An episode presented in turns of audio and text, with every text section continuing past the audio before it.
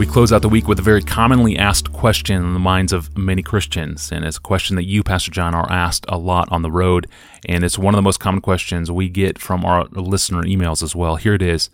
If I read my Bible, but I don't feel anything in my affections that resonates with the worth and the value and the preciousness of the words, of what those words communicate to me, is there anything I can do next, or do I just have to wait and let the experience happen to me in the future?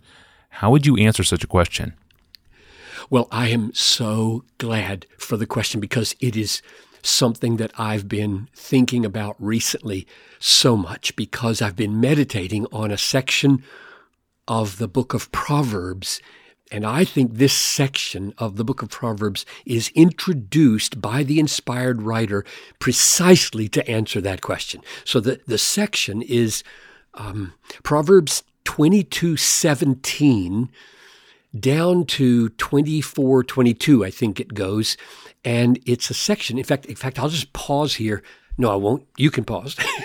So so p- push pause if you want to go get your bible because I'm going to get everything I have to say from about 3 lines in verses 17 and 18 of Proverbs 22 so get your bible. Okay now you've got your bible.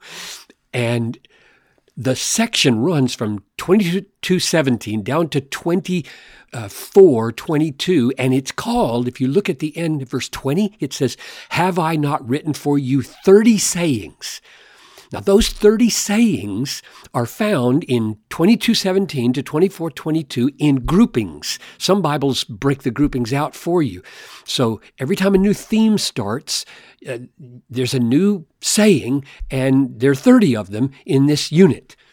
And in verse 17 is where they start, and it says, Incline your ear and hear the words of the wise. So these are usually entitled The Words of the Wise. Now, what's so important about this is that I think the first two verses, or the first three verses perhaps, in this new section of 30 sayings are written precisely to answer the question that we've just been given. Namely, uh, how do you hear and how do you feel appropriately these words? So let me read verse 17 and 18. Incline your ear and hear the words of the wise, and apply your heart to my knowledge for it will be pleasant if you keep them. These, these words of the wise communicating that knowledge. It will be pleasant if you keep them within you, if all of them are ready on your lips. So, two things. The first line incline your ear and hear the words of the wise. so, clearly, the point there is words are being spoken, and you should lean in, incline your ear. So, literally, if you can't hear them, what do we do when we can't hear? We, we kind of lean, we, we press in closer.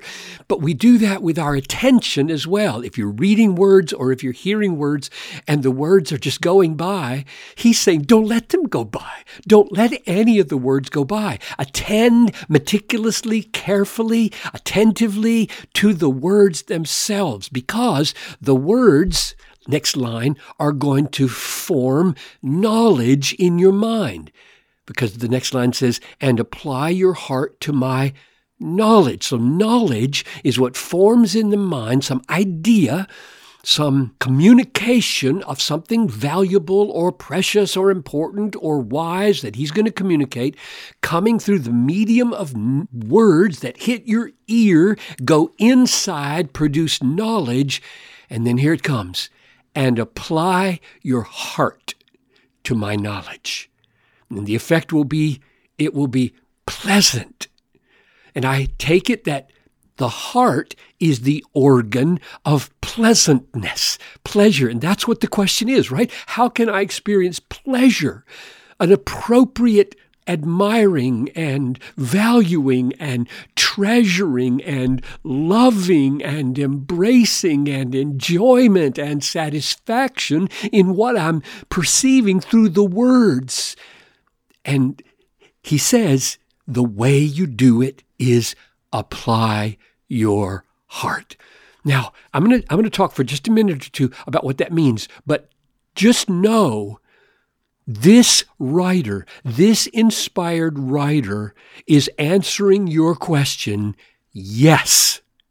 Is there something you can do to move from ears attending to words and mind grasping knowledge to heart experiencing pleasantness of what is within? Is there anything you can do? And his answer is yes. And the words he uses are apply your heart to what your ear has heard and the knowledge that's forming in your mind. What does that mean? And I've got here right in front of me on my screen, um, tashit, the verb apply. Valiv ka tashit. Your heart apply, or literally put, or set, or stand, or place. So you take your heart and you push it, you put it, you place it into what you've seen with your eyes or heard with your ears. You push the nose of your heart in the beauty of the knowledge. If the heart is not feeling anything, you say to heart, heart, wake up. And you take hold of the heart and you, you, you apply you push it, you place it in the knowledge, you push on it. There is something you can do. So here's an analogy. Suppose you would like to taste a steak. You can hear it sizzling on the grill outside. So you go outside.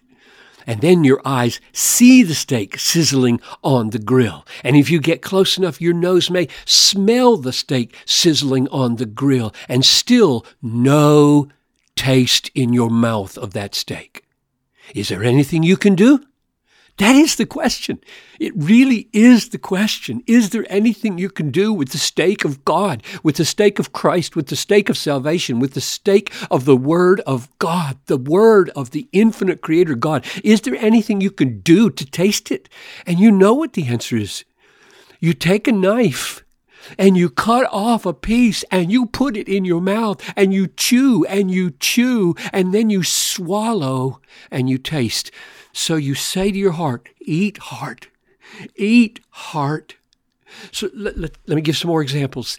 I'm walking to church. It's October. This happened last two weeks the leaves on the trees in my neighborhood unbelievably bright with yellow and orange and the sun was shining and it was a more mild October than usual and it's 60 degrees. The leaves are flickering and it is absolutely stunning. But I'm walking to church to a prayer meeting and not noticing anything. My eyes are seeing it and I'm not seeing it.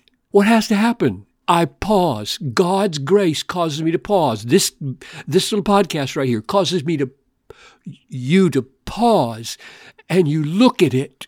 You look at it, you lean in and you say, "Heart, that's orange. That's yellow. They were green and now they're orange and yellow and gold and the sun is making them bright and they are waving at you with the breeze and God is trying to get your attention and say, the glory of God is shining here. Look heart and you push the nose of the heart up into the tree when, when I came home several days, there were two or three afternoons that were so stunning. I would look out my window and say, Whoa. And I'd get up, go downstairs, and I'd walk under the tree and look up. Then I walked across the street and looked back. Then I got out my camera and tried to get some different shots. Then I walked around the side of the house to see what it looked like from that angle. This is the pushing of the heart into the gold of natural revelation. And you do the same thing with the Word of God. A diamond is offered you. You see the diamond, but you don't see the diamond. And you say to your heart, Heart, move around this diamond. Look at the diamond from that side and look at the diamond from that side. And you know, when a born again person is doing Proverbs 17b, apply your heart to this knowledge. Apply your heart. Apply your heart.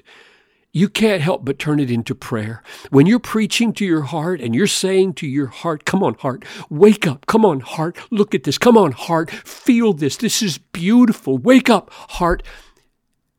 Instinctively, you are praying. And you're not just talking to your heart, though you are talking to your heart, because that's what the text says to do apply your heart. But you are praying, God, God help me. God, open my eyes. So, may I suggest that even if you listen to this right now and you say, I've tried that and it doesn't work, or I don't even know what you're talking about, may I urge you, may I plead with you. You may be such a novice at this, like a little child who knows nothing about sex. You choose an analogy. You may be such a novice at this that you need practice. Please don't give up. Don't say that you are beyond the capacity to feel the beauty of the knowledge of God in the Bible and the knowledge of His ways. This text is God's word to you. Apply your heart. Hmm, amen. Thank you, Pastor John. And with that, another week comes to an end. And if you missed any of the episodes from the week, you can catch up with the daily Ask Pastor John podcast app, or you can go online at our online home at desiringgod.org forward slash ask Pastor John. And there you can find everything related to this podcast. I'm your host, Tony Reinke. Have a great weekend, and we will see you back here on Monday, Lord willing.